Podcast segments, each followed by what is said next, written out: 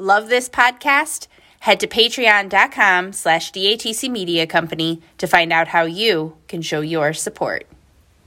I got one buddy, he's, he's got like four years. And I'll never forget the time at work. He came in and I, th- I think he got sent home because he was drunk and they kind of gave him like a like this is your last warning buddy. And he called me and he's like i don't know what to do. You're the only person i know that's sober in this town. And i brought him to my home group and i introduced him to my sponsor and some people. And this dude works almost a better program than i do. Like he is like he is like all in. It's a great feeling to be able to kind of do that. And um yeah vegas is definitely like it's just a whole nother beast in terms of you just see a lot of fucked up people a lot. You just kind of gotta learn to deal with it. A member of the DATC media family.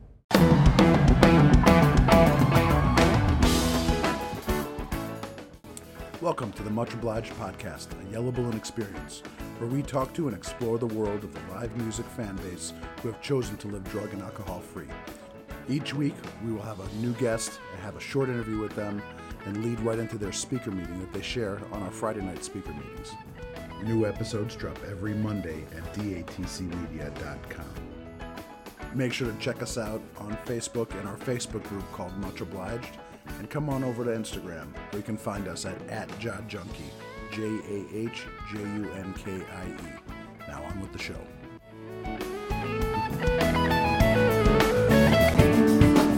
Then truth be told, if you are willing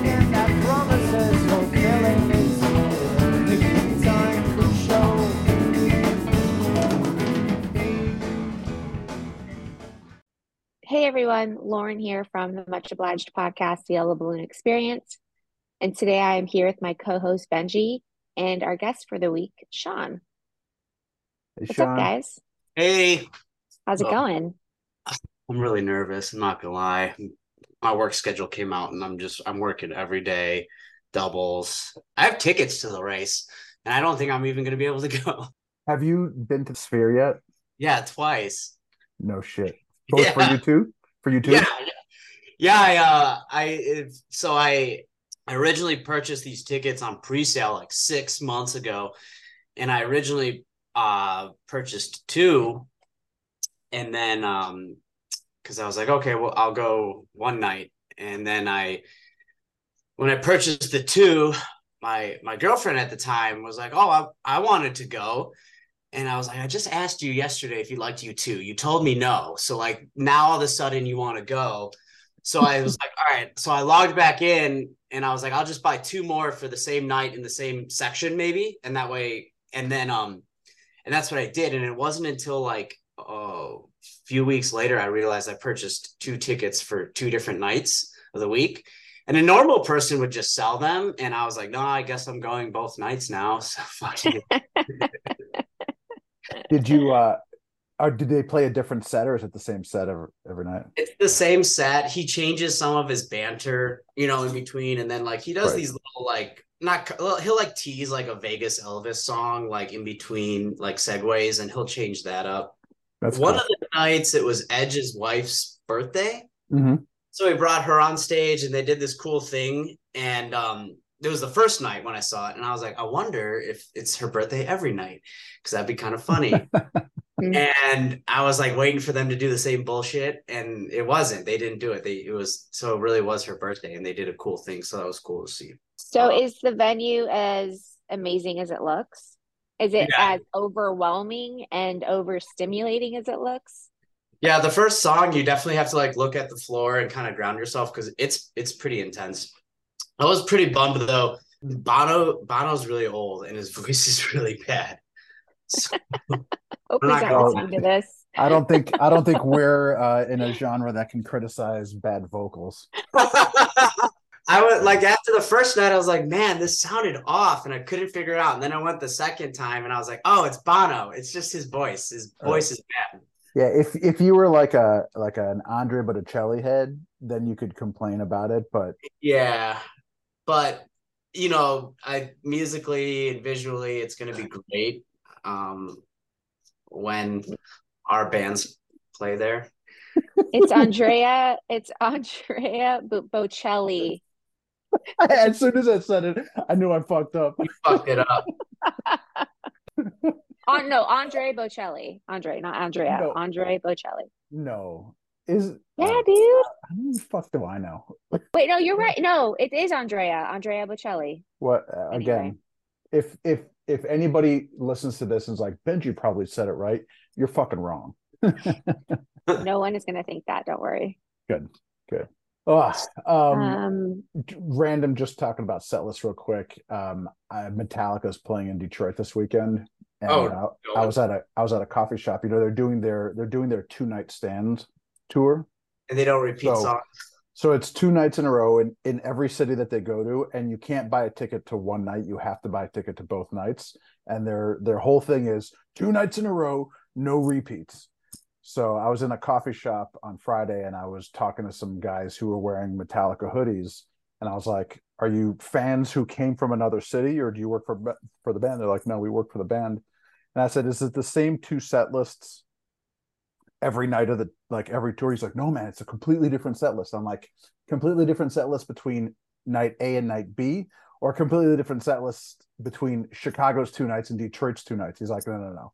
Chicago and Detroit are the same, but there's like three to five songs that they rotate out, Right. you know, so it's like the same set list except for a couple of songs.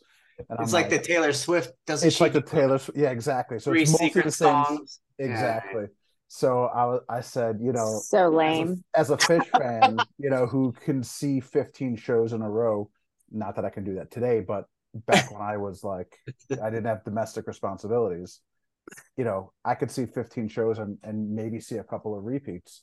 Um, and he was like, he's like, yeah, as an organization, we're aware of that. We're just, we're not capable of doing that. He goes, but we do have the largest sound system that's ever been used for a concert. And I said, what do you mean? He goes, yeah, we have 600 amplifiers. Oh wow. And I was like, oh, I got to look up what the wall of sound was. Yeah, the because wall of sound was at the time, think but that was was 50, that big. 40 years ago. Yeah, that was a long time ago. So, Six hundred. Well, at least they got at least they got that going for them. dude, serious shit. And then one a guy pulled out like a like a custom like a tour pick and threw it at me, and I was like, fuck yeah. So, I would go. I would go to a Metallica show. So I I, would too, for I sure. was- I was planning on going, and just with what's going on in the world, I just didn't feel like going to a concert, so I I bounced and. But a, a bunch of my friends went, so um, and they all said that it was fucking wild. I mean, I bet. You know, under normal circumstances, I 100% would have been there. Aren't So- they kind of hardcore, like not letting fans sell any merch that has their band name on it or their their entity Oh, yeah. anywhere on it? Yeah, they're the ones Um, who sued Napster.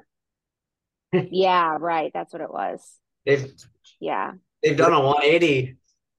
Who was it? I think Lars was on like Howard Stern recently talking about how like them putting their song on that Stranger Things was like the best decision they ever have made in a career wise in like 10 years. It was Oh. fucking cool. Was Because- fucking cool. They're like they their fan base just like blew up even Yeah. more. And they were already massive. Right. But now kids are into them. I was gonna say that younger generation, yeah. Yeah, they nailed it. Now they got these younger kids. It's, I think it's because of that show. Yeah. Yeah. All right. We should probably talk about a couple uh recovery related things. Um because that's you know what we're about. So we've Why we're covered here. The the live music side of things. yeah, we could go on for hours. Yeah. Uh, I I mentioned it when I introduced you uh, before your before your share, but um, you are sort of like the uh, unsung hero of, uh, of of much obliged in that you do a very thankless job in making sure that we have a uh, somebody who writes an article uh, or their story um, for every publication of uh, Crooked Conversations for Dropped Amongst This Crowd Media Company. Um, can you talk a little bit about like what that feel like? How's that experience? Is are people uh, open to it, or is it easy to get people to do it, or are you twisting people's arms?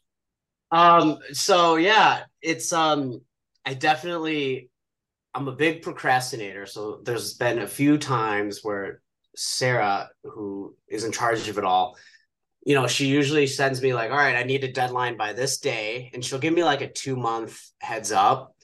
And I was like, all right, I got two months to find someone. And then like I'll like forget or I put a like reminder in my phone. And then like I'm so bad. I'm such a horrible procrastinator. And there's been a few times where I'm like, oh crap, this is due in like four days and I don't have anyone. And I gotta like hit up a friend and be like, hey man, I really need your help here. But most of the time everybody's pretty pretty cool and eager to do it. And I usually send them old articles from previous submissions to kind of help uh help them out. But um it's been fun because over the past I've been we've been doing it for a few years now. Whenever I meet new people at shows or the whole online presence of much obliged and the fellowship, you meet a lot of people online and then like you can know them for a while and then you don't actually physically meet them for years later. Kind of like with you, Benji, and even with you, Snelson. Um, you know, you you finally connect and then I'm like, hey, i haven't hit you up for an article yet. You're gonna get an email from me soon. But most people are pretty eager and excited to do it. And then Sarah's been really cool. She'll just send them a copy of it so they have it.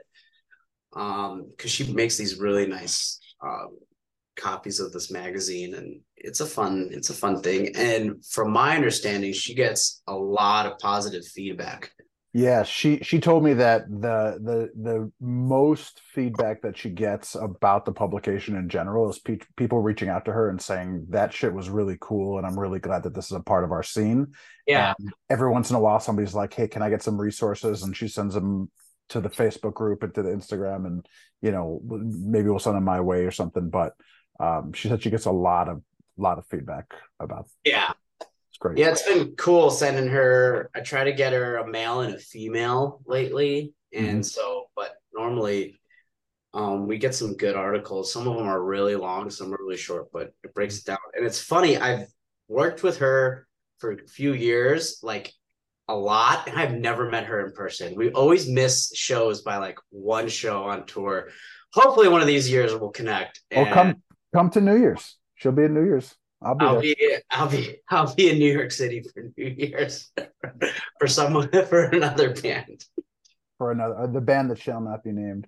Well, speaking of speaking of procrastination, uh, I've been I've been meaning to do this for a couple of weeks, and when you said procrastination, I was like, oh shit, I should probably do this. So, um, DATC Media Company actually has uh, a Patreon, and if you sign up by November fifteenth, you can still receive this year's New Year's exclusive gift. So they send out like a holiday package, and in the Oh. holiday package is the Crooked Conversations magazine. So um, you know, and other cool shit and merch and whatnot. So, uh, so little plug for that. She's rocking it. I love that thing. So I'm gonna sign up too. I didn't even know. Yep, Patreon. Just go to datcmedia.com and I'm sure there's a button on there somewhere.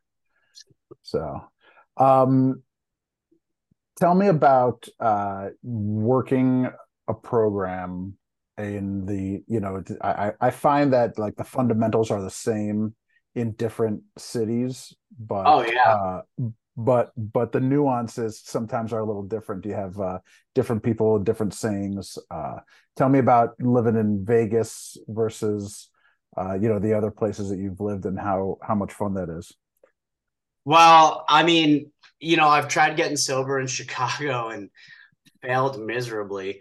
Um, so I I'm a big believer of like in order to like at least in my experience, like getting sober and staying sober, you have to pretty much just like uproot and relocate and and and start fresh. And I know that and what sucks is I know that's not an option for a lot of people. I was just in a position where I was able to do that and I almost I kind of almost didn't really have a choice because after rehab I wasn't allowed to come back home. so I really like I really didn't have a choice. So and it worked out like immensely in my favor because like I had nowhere else to go. Like it was either like get sober and stay sober, or, like living in these tunnels in Vegas, and that was not enough. I didn't, want to do that. And uh the recovery scene in Vegas, I mean, I'm not sure how it is in other cities fully because, like, you know, uh, when I go home and visit my family for the holidays or shows and stuff, I try and like hit a couple meetings um around, you know, my parents' house and stuff. Like these are the meetings I would have attended had I stayed and lived at home or something. So there's, you know, AA everywhere. Thanks to these apps and stuff, you can really find meetings like like that. But from my understanding, and what's cool about Vegas is like, you know, there's meetings at like midnight. You know, like I can get off work at eleven thirty, and there's a meeting at midnight. You know, and like that's a big like. There's meetings like around the clock is what they say because there's stuff open all the time. They have like meetings on the strip for union workers who work in the union, um, like strip workers. They can kind of hit those like there's a few casinos that host them, you know, just for employees and like that's a real cool thing. So if you're in between shifts or something, you can kind of go hit these meetings. So like the, the whole AA recovery scene is a really big deal out here. And the treatment center I went to, um, they would take you in these vans. They would call them the druggy buggies, and they would uh, and like we would go to two meetings a day. You know, we'd go to a, a, a men's stag at lunch, and then there would be like a different meeting at night and they really tried really hard to kind of take you to different meetings every night so you really kind of got to see all the different uh, type of meetings in, in vegas so like when i got out of rehab and moved into a sober living house you already kind of had this really nice foundation of recovery and that was a i think another like really big thing that helped me stay sober because you kind of had this really nice network. Is it and i know you don't have anything to compare this to but is it challenging staying sober, living in Las Vegas, working the type of job that you work, you know, you work in the service, like high, high end service industry, like how it, like you, the, all of the odds are like stacked against you in terms of like your lifestyle. Yeah. And I'm just wondering, like, is it, is it hard or is it easier because you see it more often and you're like, that is exactly what I don't ever want to go back to? Yeah, you know that's a great great question and you're you're totally right. Um so like yeah, I work in the service industry on the strip in like the craziest city in the country, you know, and like I work with a lot of people that go hard, like really hard. And um I see a lot of myself in a, in a lot of these people. And like it's sometimes it isn't easy, you know, and I um right. You know, I can like I know all the signs, right? Because I used to do it all. And like I choose not to. I just kind of try and stay in my lane. But and um man, I just my heart goes out for some of these people because they're struggling. And I don't want to like push my recovery on anyone. Um, because I never liked that when I was out, you know. Um, and I don't know, it just kind of rubs people the wrong way. But like I'm very open about my recovery at the same time. So like everyone at work knows I'm the sober guy, which is great because I don't get invited out after work a lot to these late night events because they try to keep me, you know, out of respect. And I'm very well liked at work. Um, but every now and then I'll I'll go hang out with them if it's someone's last day or something. But I usually will have like a ginger beer and, I I'm the first one to leave and I'm a I'm a signature at the Irish goodbyes. I like to dip out quick. But what's really cool is there's been multiple people I've worked with that have reached out to me for help, right? And I've actually helped get a few people. I've brought them to like my home group and meetings, and and there's definitely some people that I've helped kind of straighten their shit out, and they've definitely um they're working a program now, you know. And I got one buddy, he's he's got like four years. And I'll never forget the time at work. He came in and I, th- I think he got sent home because he was drunk and they kind of gave him like a, like, this is your last warning, buddy. And he called me and he's like, I don't know what to do. You're the only person I know that's sober in this town. And I brought him to my home group and I introduced him to my sponsor and some people. And this dude works almost a better program than I do. Like he is like, he is like all in.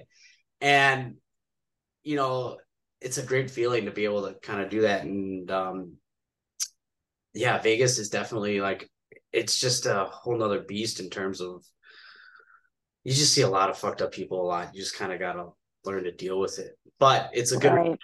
You know i see some of these people and i'm just like thank god i don't have to live like that anymore because they're struggling sometimes so yeah yeah i mean when you say that the the recovery scene is really strong in Vegas. Like it seems like you know it would have to be almost because Yeah, you kind of have that all that that balance. Um, who is it? There's that big. What is it? Bob Riley, right? He's like a big speaker. I think his name's Bob Riley. He's like a big, right? Benji, isn't that his name? Maybe I don't know. he's like a big deal. Every time like I'm in like another city for a meeting or even at the fell table at like shows, someone would be like, Do you know Bob Riley? And I was like, Yeah, I know. I've heard of Bob Riley. He's like a big deal in Vegas and he runs like these big connect the dot groups and stuff. I guess he has like a podcast. And um it's funny because my sponsor like can't stand him because he's just kind of like I don't know. I guess he he's really like taking the whole AA. He's like making money off of it and like kind of like promoting, Mm, you know. And so you kind of get this like some people that rubs the wrong way, you know. And but everyone always asks. I think it's Bob Riley. I don't know. Edit that out. Maybe it's Baba O'Riley. right? Bob Riley's the uh governor, former governor of Alabama. So I don't know if that's right. I'm tripping. Fuck. Now I feel like an idiot. Bill Riley. I don't know. No, Bill O'Reilly is conservative. Uh... Google this shit real quick while we're talking. Yeah, we're gonna have to edit that one. Sorry. Yeah, he is a governor. I'm telling you, Las Vegas AA shows how much I know in the scene, right? Well, I'll, I'll tell you what. Um, I I go to Vegas every year um, for work for a work conference, and um, I have not found meetings inside the casinos. Um, I always look for them, and I don't. It's- know. It's because I'm not local. like- yeah, so it's I- more so like I always always I always end up going off the you know off the strip and into some like shopping center like an Alano Yeah. or something like Yeah, that shopping center and I've always had really great meetings and met some really interesting fucking you know locals. So um Las Vegas it's got a good good recovery scene. There's some really always some good stories and you know like the gambling is huge here obviously too. So like usually what happens is they not only like you know got drunk and fucked everything up but like a lot of people lost a lot of money because of the alcohol because you know you can throw a couple hundred dollars in a machine and like i've heard so many stories of like even with coworkers like you know all the money they made that night in tips gone within like an hour. Like it's just it blows me away. Like one of one of the biggest mistakes I ever made uh, in recovery was a guy who was a gambler asked me to sponsor him, and I did. Oh And- yeah, And in the middle of his fifth step, I stopped him and I was like, "I'm not qualified to sponsor you."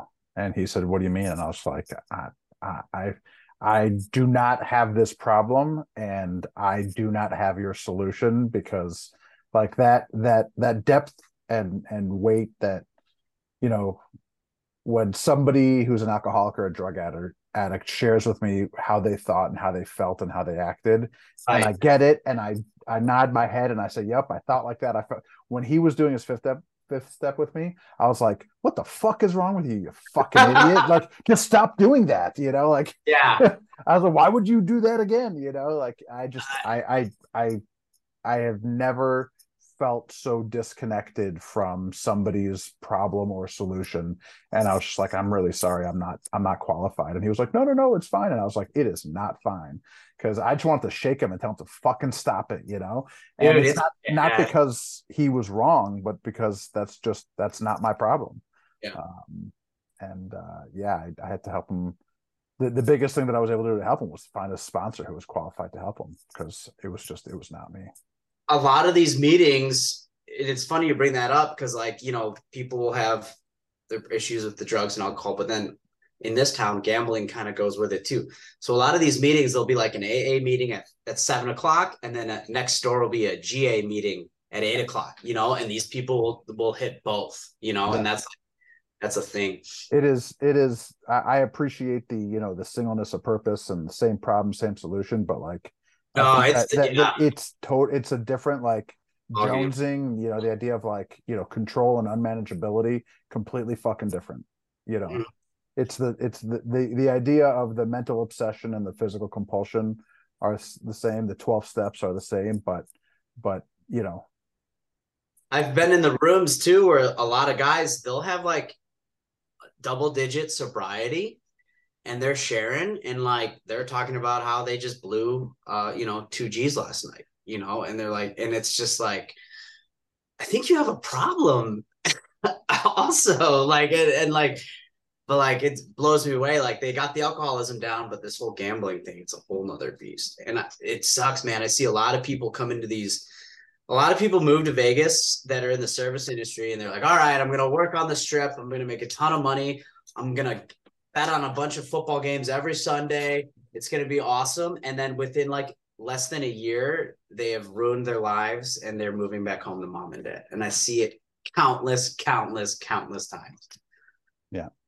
i um I- one of these days we're going to have a member of ga speak and and it's going to be interesting to have somebody share on here because it's just it's completely different you know it's I don't by the way is that uh uh, that shirt you're wearing lauren is that the billy strings with the scorpion on it Yeah.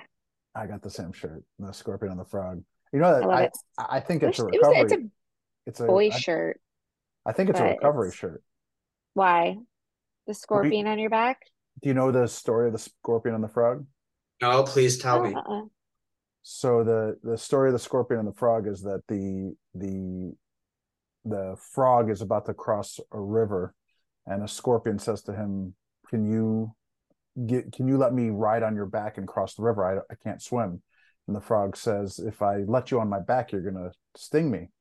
And the frog the scorpion says i won't sting you. You're helping me. I need your help. I'm not going to sting you. And the frog says do you promise? And he says yes. And so the frog says okay. And he lets the scorpion gets on get on his back and the frog swims across the river and just as he gets to the other side of the river the scorpion stings him. And the Hmm. frog says what the fuck? You said you weren't going to sting me. And the scorpion says i'm a scorpion. What do, what do you want from me? And um that's it's the yeah it's it's who i am. And so like the idea that you know we we allow people to treat us a certain way and we don't set boundaries because they promise us that they're going to act different this time. And at the end of the day motherfuckers are mother gonna motherfuck. And Wow. if we don't if we don't reset our expectations to motherfuck we're going to be disappointed the scorpion didn't do anything wrong the scorpion was just being a scorpion the problem is that the frog had expectations that the scorpion was going to behave differently this time so Hmm. I love that. Yeah. Motherfuckers are going to motherfuck We need that on a sticker. motherfuckers are going to motherfuck I need that as a bumper bumper sticker on my car. Ah, I love Yeah. it. Um, but Sean, Hey, this was really awesome to catch up with you and you know talk talk about your story and recovery and so thank you for your time and and with that on with the show. On with the show. love you guys. Thank you so much. Sean, you got to say on with the show, man. You gotta Oh, I with like the the show, show. Sorry, I didn't know that. Fuck. Redo. Can we do a retake? Just say Just on say with the on show. with the show. On with the show. It's gonna be like it's gonna be very ours are gonna be like on with the show, on with the show. And Sean's gonna be like, on with the show. Right. right. Little bit about our speaker. Sean is a dedicated Yellow Balloon Service member of the fellowship, the much obliged, and um, really most Yellow Balloon communities that I've seen. He's just celebrating eight years of continuous sobriety, and that's pretty fucking awesome. Little known service position that Sean holds. Part of the DATC Media Company is a magazine called Drops Amongst This Crowd. Uh, and then Crooked Conversations is uh, is the publication of of DATC Media.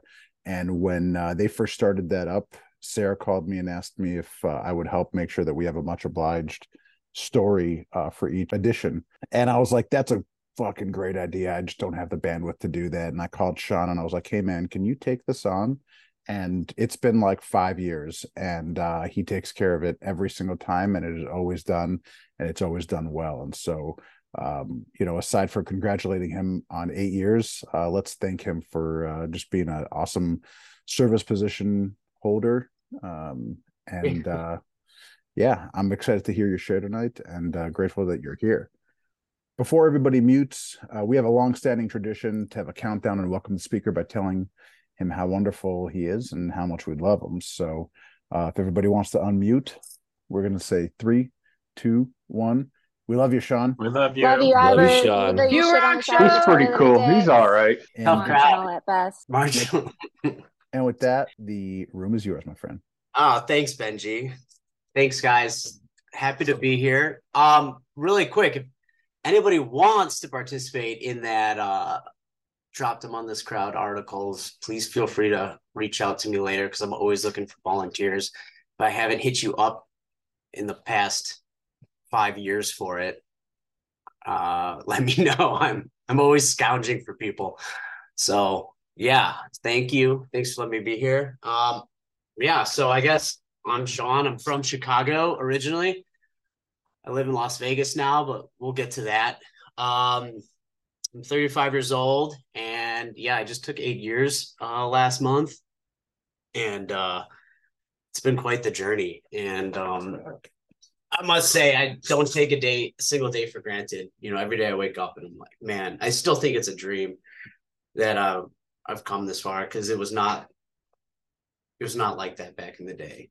And um, I uh, uh, born and raised right outside of Chicago in a suburb, and uh, I had a pretty good upbringing and everything. And uh, I was, uh, I guess, like I wasn't a big partier in high school. I mean, I think I didn't really start smoking weed until maybe like junior, senior year in high school, which I think was normal, or at least I thought was. A lot of a lot of kids in my grade were doing it around that time and i wasn't like the kid who was drinking every every every night but maybe like once once a month at some stupid party. Um but i feel like that was pretty average back then for kids in that generation. I really don't know how kids are now these days but you know i was just a normal average kid. I was definitely very small the smallest kid in the crowd and like i was often joked around uh like with my group of friends like you know if anyone's ever seen south park i was always like the butters of the group right? Which is not a good thing to be associated with because he was always like the smaller one and uh with the high pitched voice and uh the overpowering parents and was always uh getting made fun of a lot. So i was the butt of a lot of jokes in high school but that's kind of how you know that was just my thing, you know. That's just who I was. I was like, I was on the football team. I would say on it, but I never played. They didn't make any cuts, but you know, I was always I tried to like fit in everywhere I could, but that was always like a struggle for me. I could no way, I could never like find my niche, you know. So, and I think that kind of translated when I got to college. I went um I went to Marquette in Milwaukee, which is uh really underrated city by the way, and a big drinking city also. And um, you know, then I think that's when like the drinking really took hold. Um, cause you know, that's where I fit in. You know, it was like, all right, when the beer and the liquor is in me, I'm not as self-conscious anymore. I'm a lot easier to get along with. People seem to like me more. At least that's what I thought, you know. And um I tend to have a lot more fun, you know. And it was like it would start out just weekends, but it turned into like almost every night there was a reason to get drunk, you know. And like I was really good at managing. I had this motto in college, like, don't let um the partying and you know being a pothead and all that get in the way of my schoolwork and my studies. But do not let my schoolwork and my studies get in the way of being a partier and a pothead you know i had to find that balance.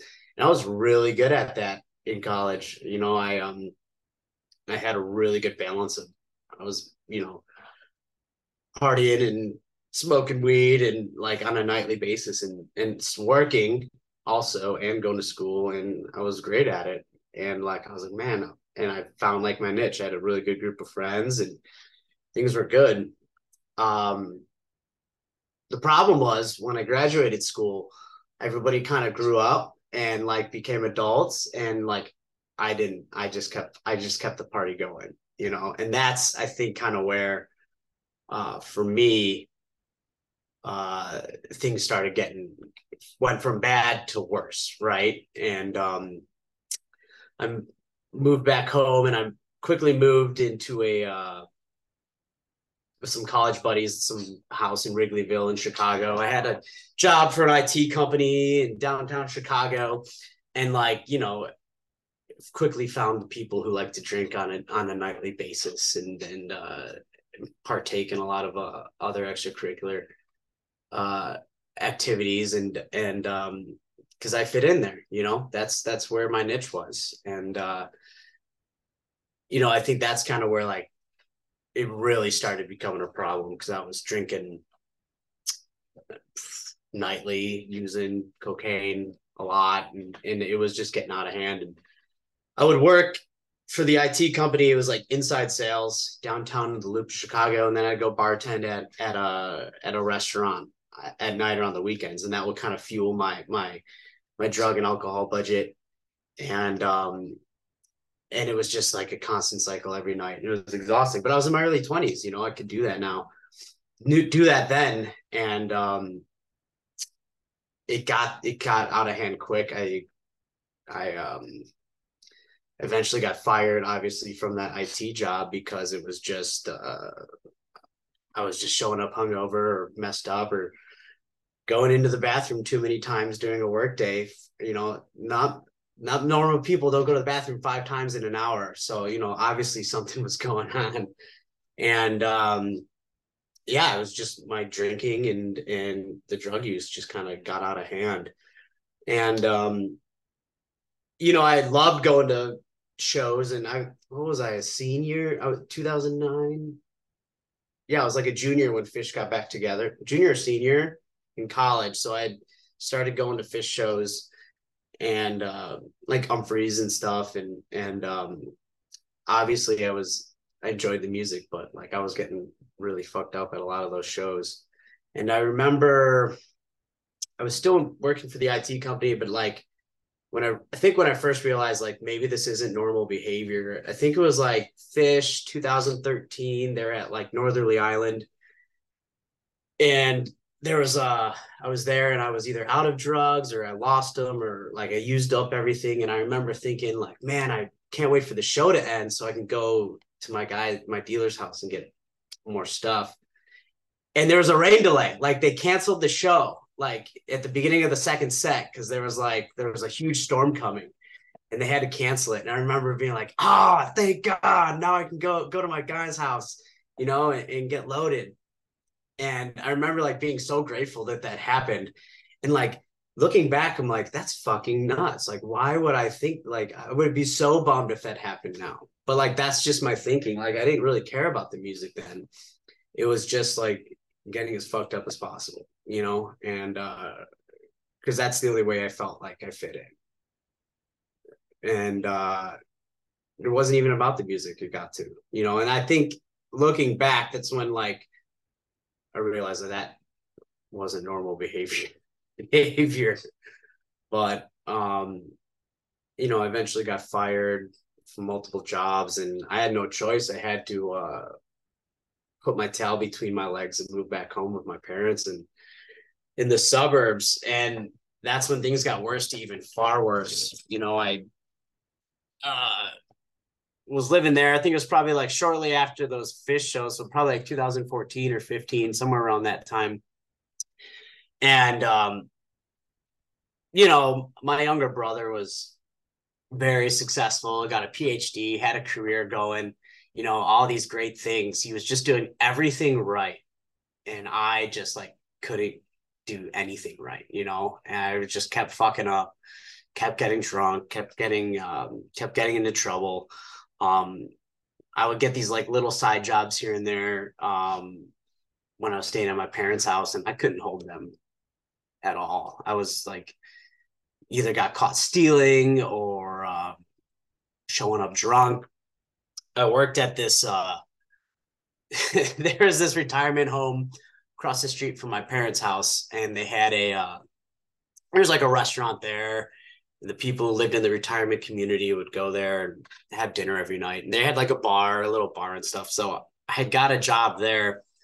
And it was mainly just high school kids that worked there after after school. And here I am, like 26, 27. Like I do not belong there. I'm working there. And somehow the, the manager like made the mistake of putting me in charge of like the bar and the inventory, which was a huge mistake because I quickly realized like there was no system in terms of like keeping track of any of this stuff. So I was just stealing alcohol like it was nobody's business. And the best part was like when another supervisor would find out, they would just think it was these freaking high school kids, you know, stealing stealing the stuff for their whatever high school party. And I'm sitting there like trying to figure out which kid was stealing the alcohol, knowing damn well I was the one that replaced the vodka with the water. Um, you know, so it was a great situation until it wasn't because eventually showing up drunk and they caught on and I think like one day there was like a knock at the door and it was a certified letter.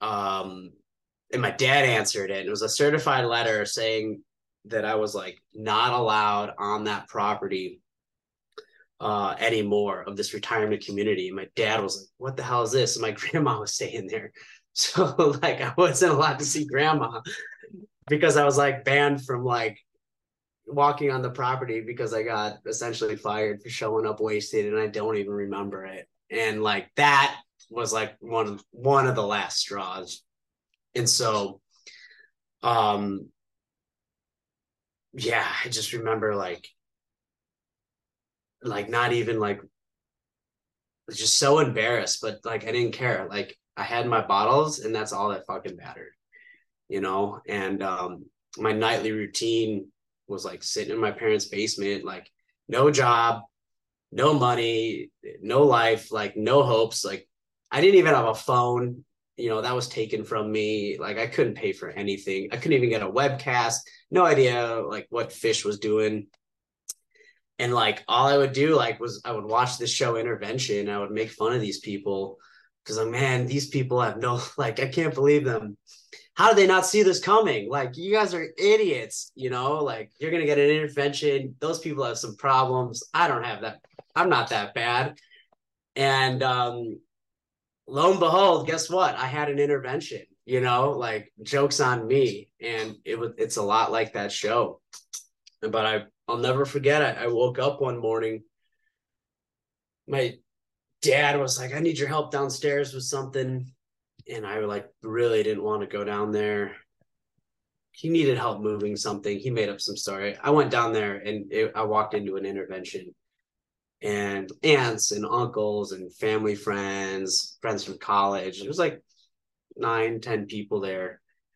And as soon as I walked downstairs and I saw everybody like i immediately knew what was happening right? And you get this initial like like shock and then simultaneously i was like immediately like oh this huge weight was just like lifted from my shoulder. Because i was like thank fucking god you know i'm like finally.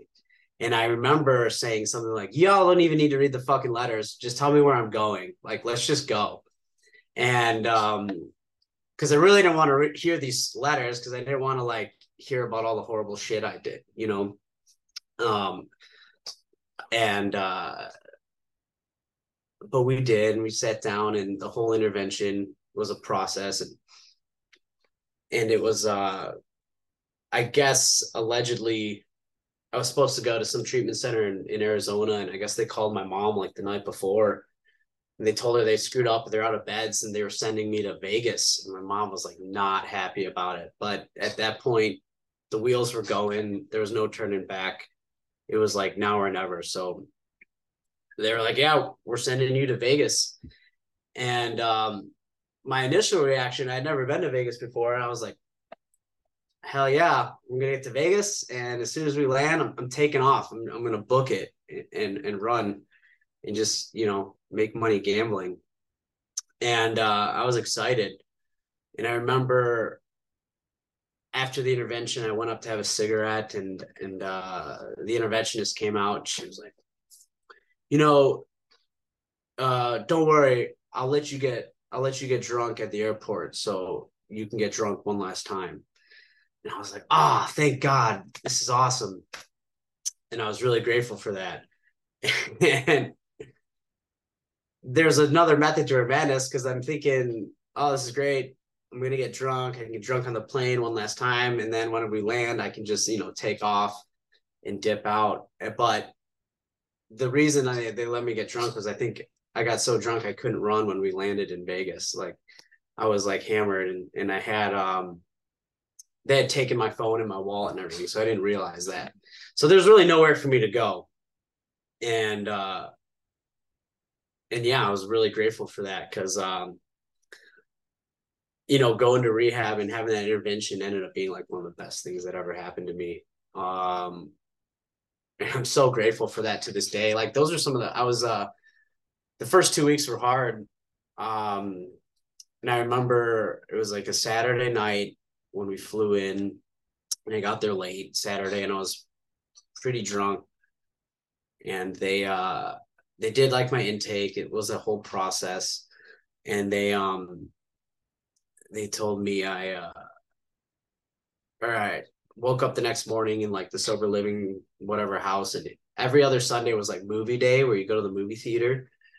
It just happened to be that morning, and you know I'm scared shitless, and we had to go to this movie. I remember going to this movie, and it was like the Hugh Jackman remake of like Peter Pan or something. I think it was called Pan. And we had to sit like in these assigned seats.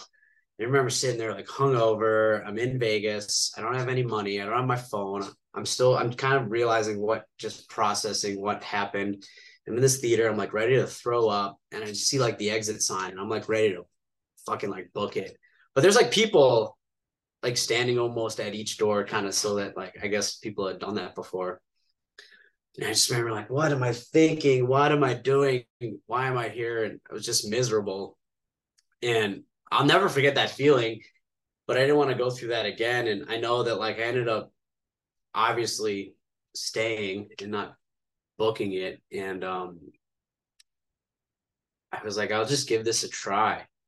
And uh, you know, turned out to be like the best decision ever. And I know uh everyone kind of like, and I'm I'm the same way. I was like, I'm just gonna do this to appease the parents, and it's not like I'll never drink again. And uh, I uh, so I know, at least in my rehab, if you do like good behavior for like 30 days, you can do like overnight visits and shit like that. And so I uh, I had a really close friend of mine in college who happened to live in Vegas and uh, he was a teacher out here. He's like my best friend and it was just ironic that he uh that I was being sent here and he would be the only one who would come and visit me in rehab. And um because my parents weren't flying out here for it. I'd done enough damage. So he'd come out and we realized like the 30 day mark of when I was in treatment was also like the night that like the Dead and Company was going to be playing at the MGM in Vegas. And that was like 2015 so that was like their first I think that was maybe their first tour.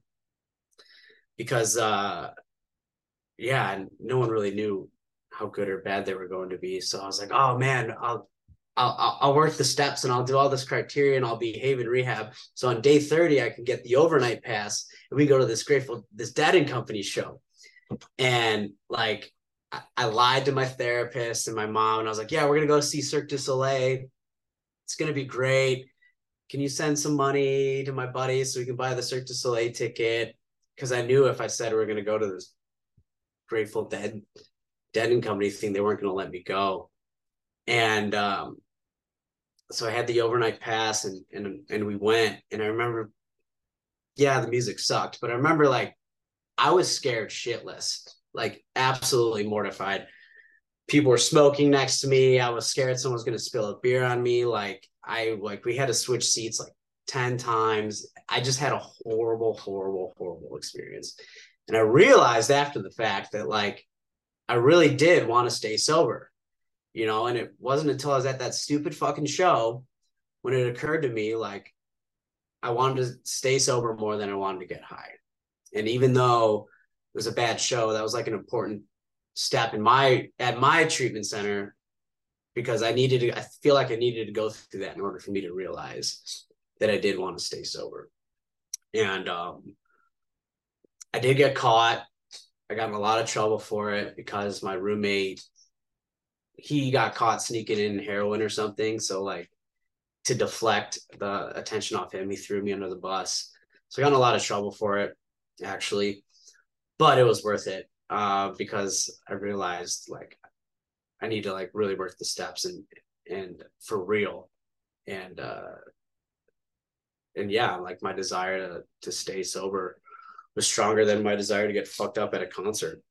So I guess in a way I'm really grateful for for that show. And um yeah, so that was after 30 days in treatment. I was in rehab for 75 days. And I'll never forget, I think after a few weeks, I had like a phone call with my my mom and, and my therapist about aftercare. And they explained basically my they didn't want me to come back home. You know, even after doing all this work, like they did not want me to come back to uh to Chicago. And that was like the second best thing that ever happened to me. I didn't know at the time. I was in tears. I was so upset. I was like, this whole time I was planning on going home. I had missed Thanksgiving. I had missed Christmas, all this shit. And uh, my therapist basically sat me down and she was just like, listen, you're not married. You don't have kids. If you're going to go back to Chicago, you're going to fall down in the same path. So you might as well just uh, restart your life here. And that's what I did. And I never went back home. Well, I never moved back home. And I I had this opportunity to like hit the reset button and I did it. And I'm so fucking grateful for it. And like, you know, I moved into a sober living house for a while. And like I was just so scared shitless of like fucking up. I just did everything people told me to do. And the AA, I get asked this a lot. Like, how do you stay sober? How'd you get sober in Vegas? Like, you think there's all this partying and chaos, but the AA in Vegas is like really strong and it's a big community out here. So, like, not many people can say, but I've never had a drop of alcohol in Vegas, and like, really grateful for that. And um, I uh, I know like I missed a lot of things while I was fucked up, like in 2015 before I got the treatment, I was like living in the parents' basement. Like, you know, I could have easily gone to those Fare Thee Well shows at Soldier Field. And like I never went because I like I could have had money for the train ticket to go down there, or I could just get drunk with it. And I would choose to stay and get drunk, you know?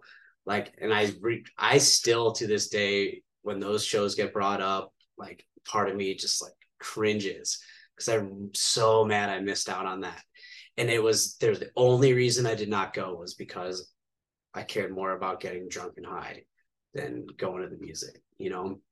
And I'm just like so grateful today that like it's the exact opposite. I'm like going I go to too many shows now and it, it actually needs to I need to slow it down. But it's like I'm just so never in my wildest dreams would I have like realized wake up one day and I'm like, I'm going to all these shows sober. And I remember someone in rehab, I thought this guy was like fucking with me. He was explaining to me about the yellow balloons. Cause that was like a concern of mine, like, oh, I can't go see Phish anymore sober. Like I didn't think that was a thing. And I was like, I don't know if I can give up the live music when really like I didn't really care about the music then, you know. And this dude was telling me about these balloons and the yellow balloons, and I thought he was lying. And uh turns out to be one of the best things ever. You know, I like there's safety in numbers, and like I'm a big believer in that. And like this group and these yellow balloon tables, uh man, dude, they like they have really saved my ass a bunch of times. Because you know I, I don't have a lot i used to look forward to getting fucked up and loaded all the time and now i just look forward to these run of shows right?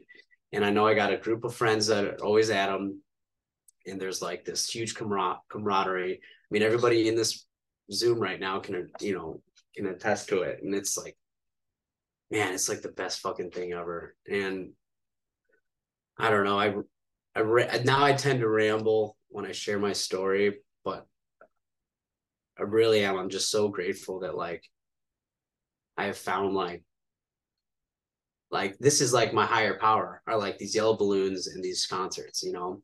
And a lot of people find have a hard time like realizing that and like man, I mean, who knows? I I don't know if I would have stayed sober this long if it wasn't for some of the some of the people uh, that I've met through these yellow balloon tables. So it's just like a huge deal. So I remember like uh you know how like um every now and then someone on Facebook will make a post like uh oh what's the one liquor you'll never drink again and normal people will put like oh Jägermeister, Goldschlager, you know, and I commented once like rubbing as in like rubbing alcohol. I'll never drink that again. That was the worst thing ever, you know, because that's what I was like. I couldn't find anything to drink. I was grabbing the rubbing alcohol in the medicine cabinet, you know. And I remember my mom making a comment like a couple years after I got sober, like, so that's where all the rubbing alcohol went, you know, like it was that bad.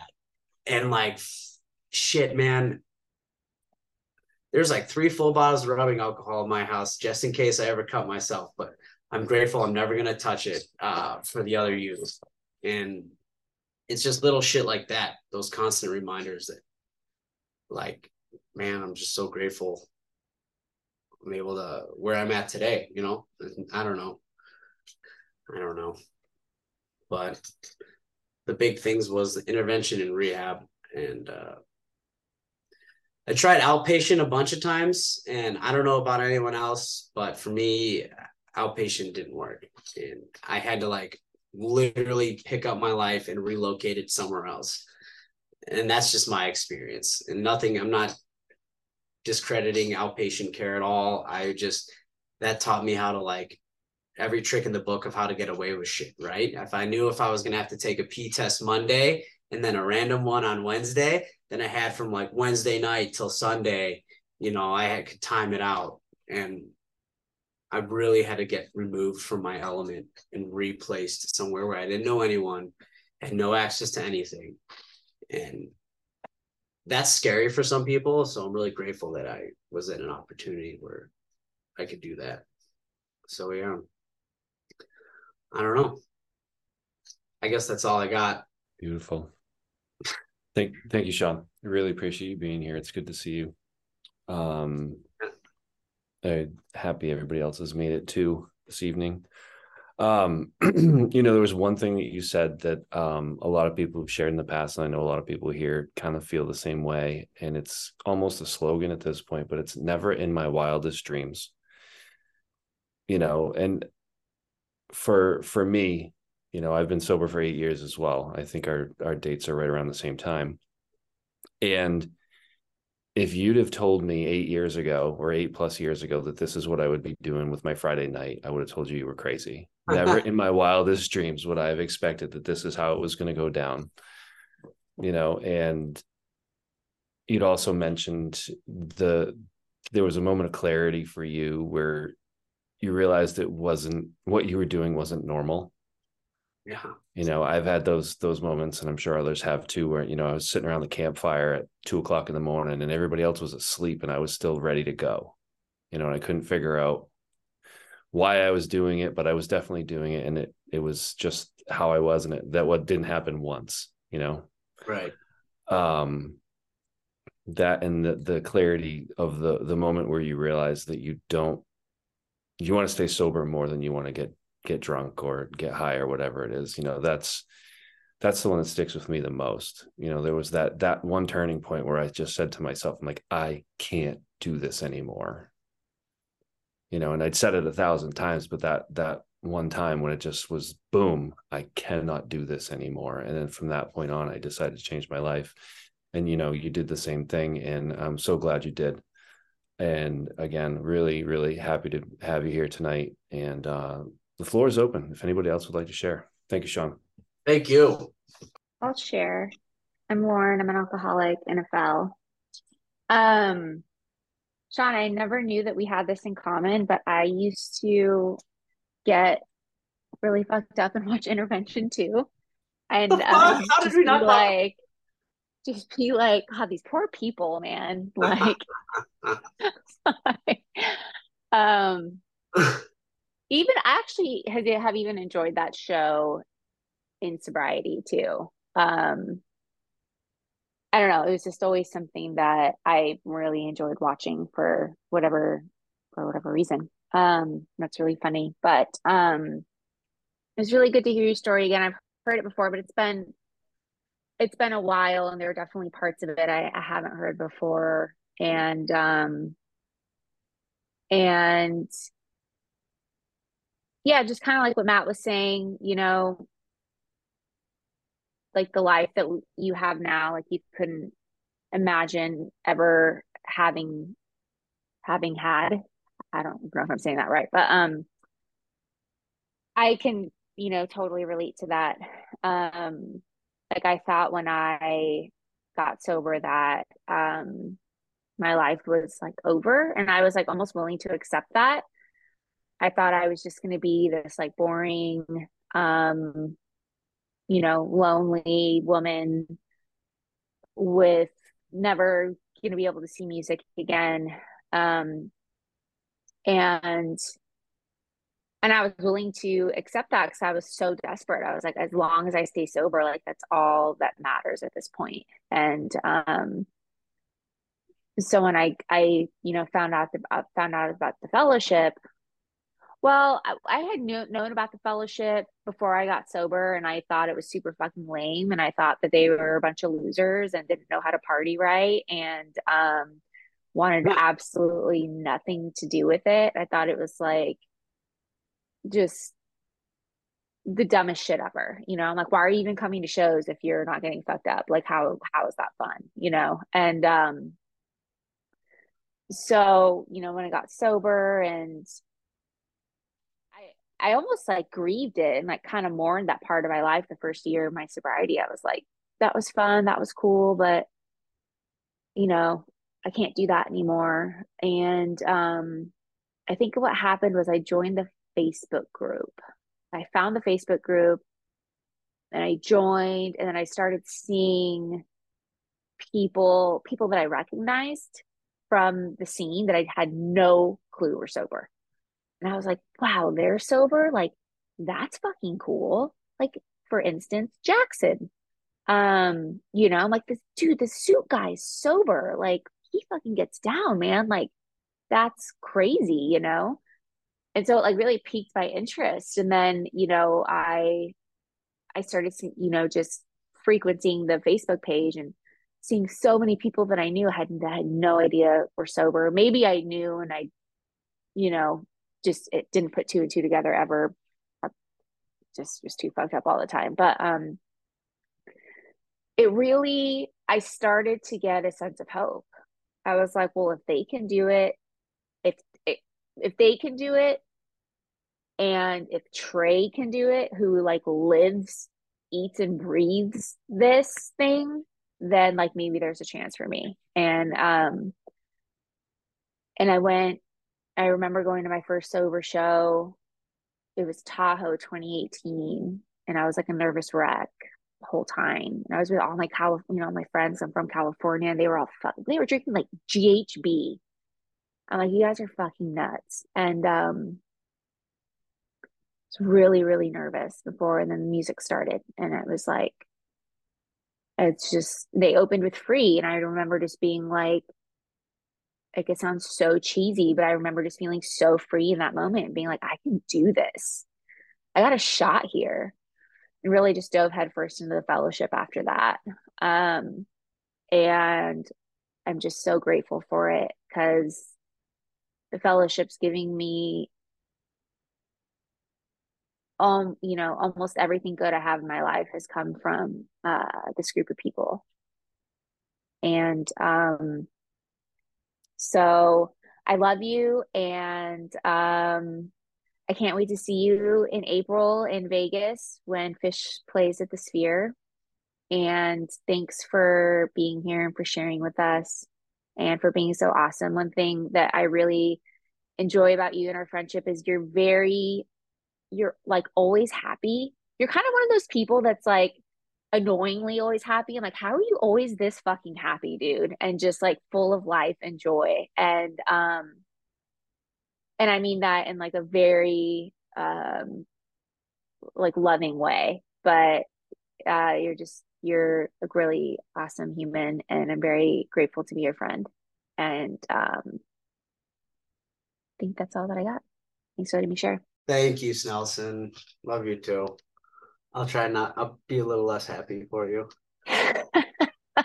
Please don't. I'm sorry. you rock. Thank you.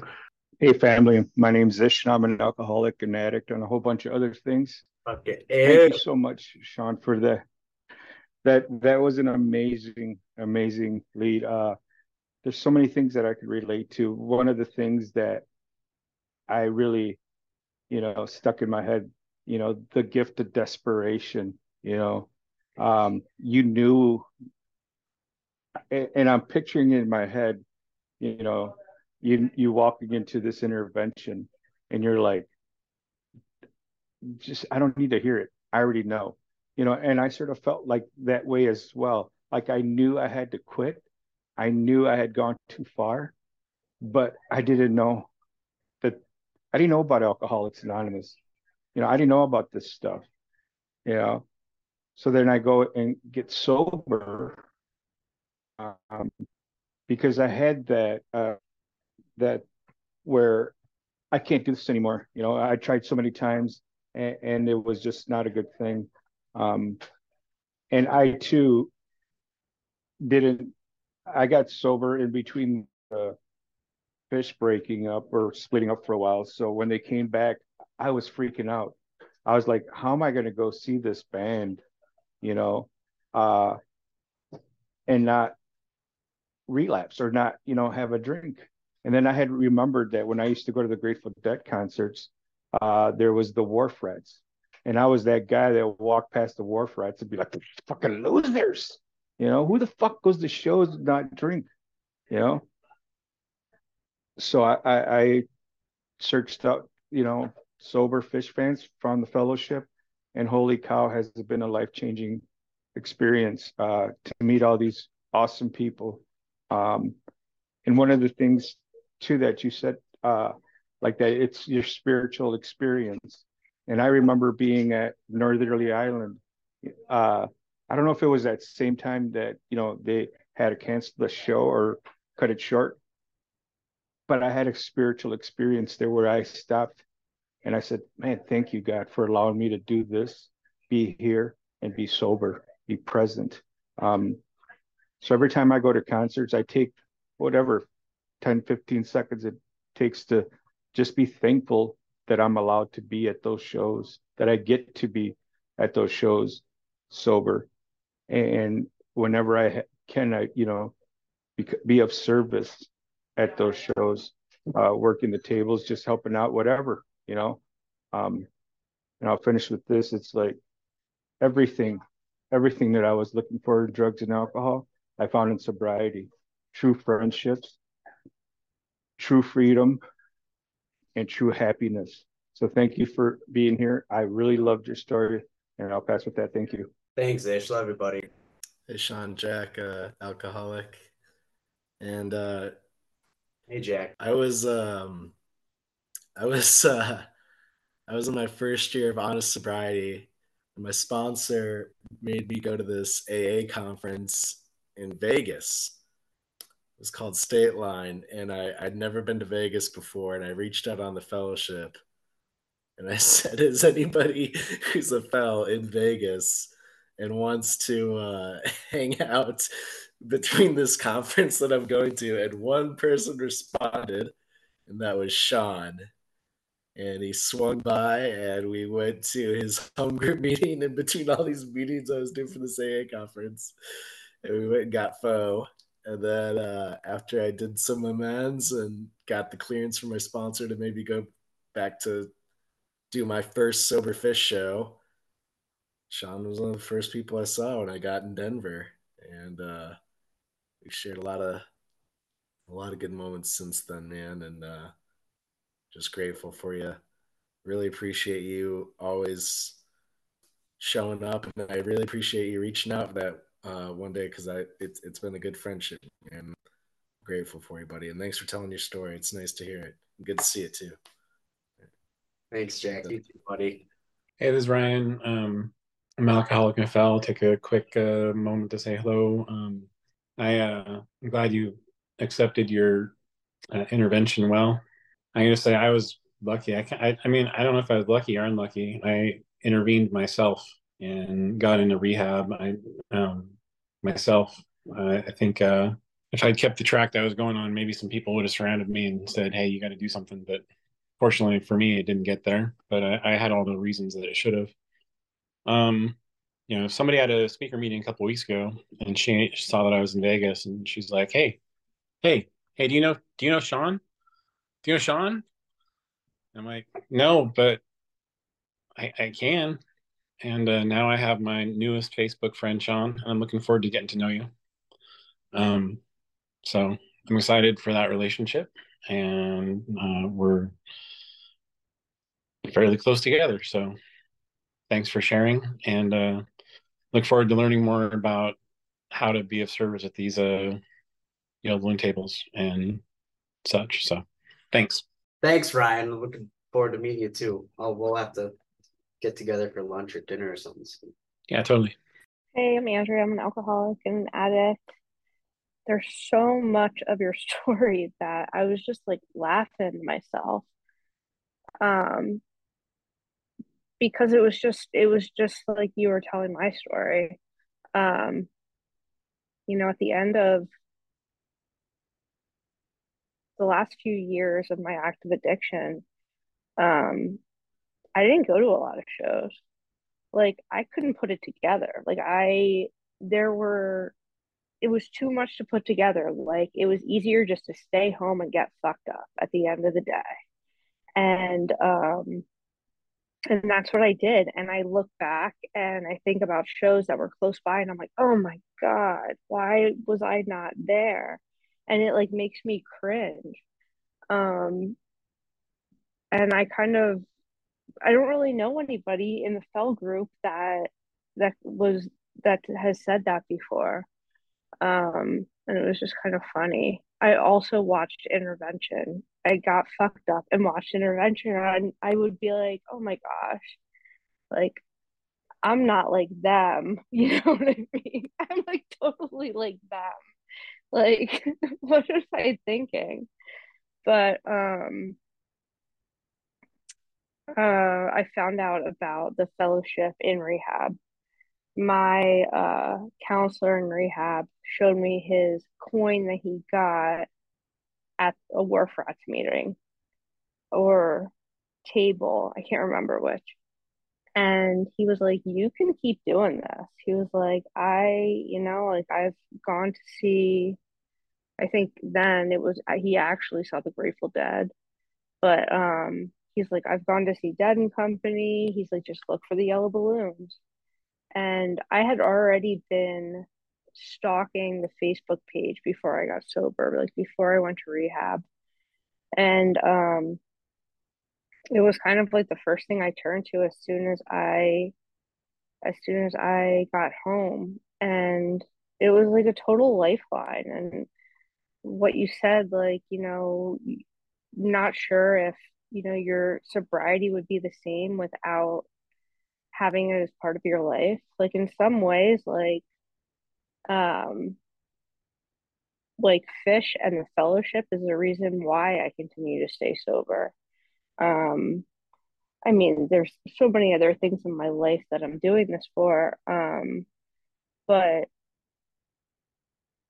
I don't know. I just I just really identified with so much of what you said tonight and um I just wanted to thank you for being here and uh, appreciate your share. Hey, I'm Josh. I'm an addict. I fell and a Sunny Bunny and a Dusty Baggy and um, all the yellow balloon groups that'll have me.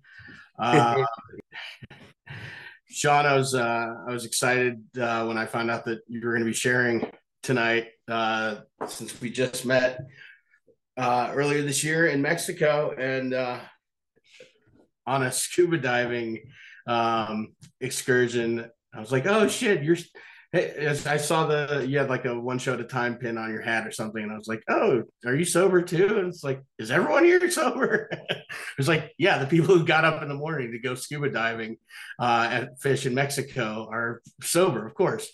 Um, but I really, uh, I really appreciate your story, um, and love the part about you know you showing up to the intervention, just being like, "Yeah, just tell me where I'm going. I'm ready." Like um, I always imagined if I had an intervention, which I didn't, but that's a different story. Um, it, I always imagined if I had one, I would like be like, yes, please, I'm ready. Um, uh, I, I kind of maybe intervened myself in a way by uh, thinking that I was uh, having like an overdose and calling the uh, paramedics um, on myself and the cops showing up and then being a fucking paranoid delusional mess and thinking that I was part of some elaborate intervention scheme where no one that I knew showed up.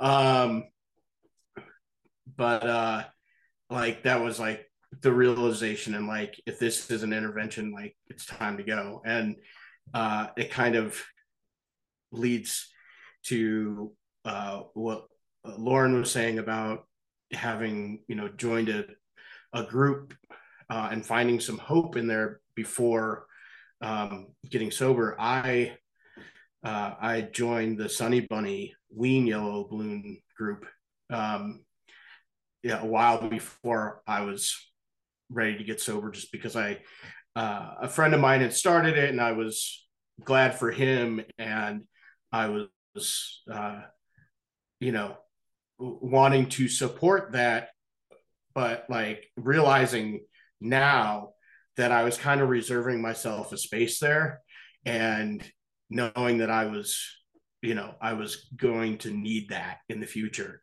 Um, yeah, I'll echo what everyone else has said that these communities um, have been really important to me because when I when I was ready to get sober, um, I, I knew that I definitely did not want to give up my reason for living, which is live music, and knowing that I could find other people who were, you know, who were doing it like this, and um, and find some of that hope and get some, you know, hear about their strength and experience uh, was, you know, has has been really important to me, and so um, I thank all of you who have you know paved the way for me to do this and I'm grateful. And um yeah we're really glad to hear your story tonight sean thank you. Thanks josh. Appreciate your buddy. I think about that scuba day a lot. My name's mike i'm an alcoholic. Uh sean Max. thanks for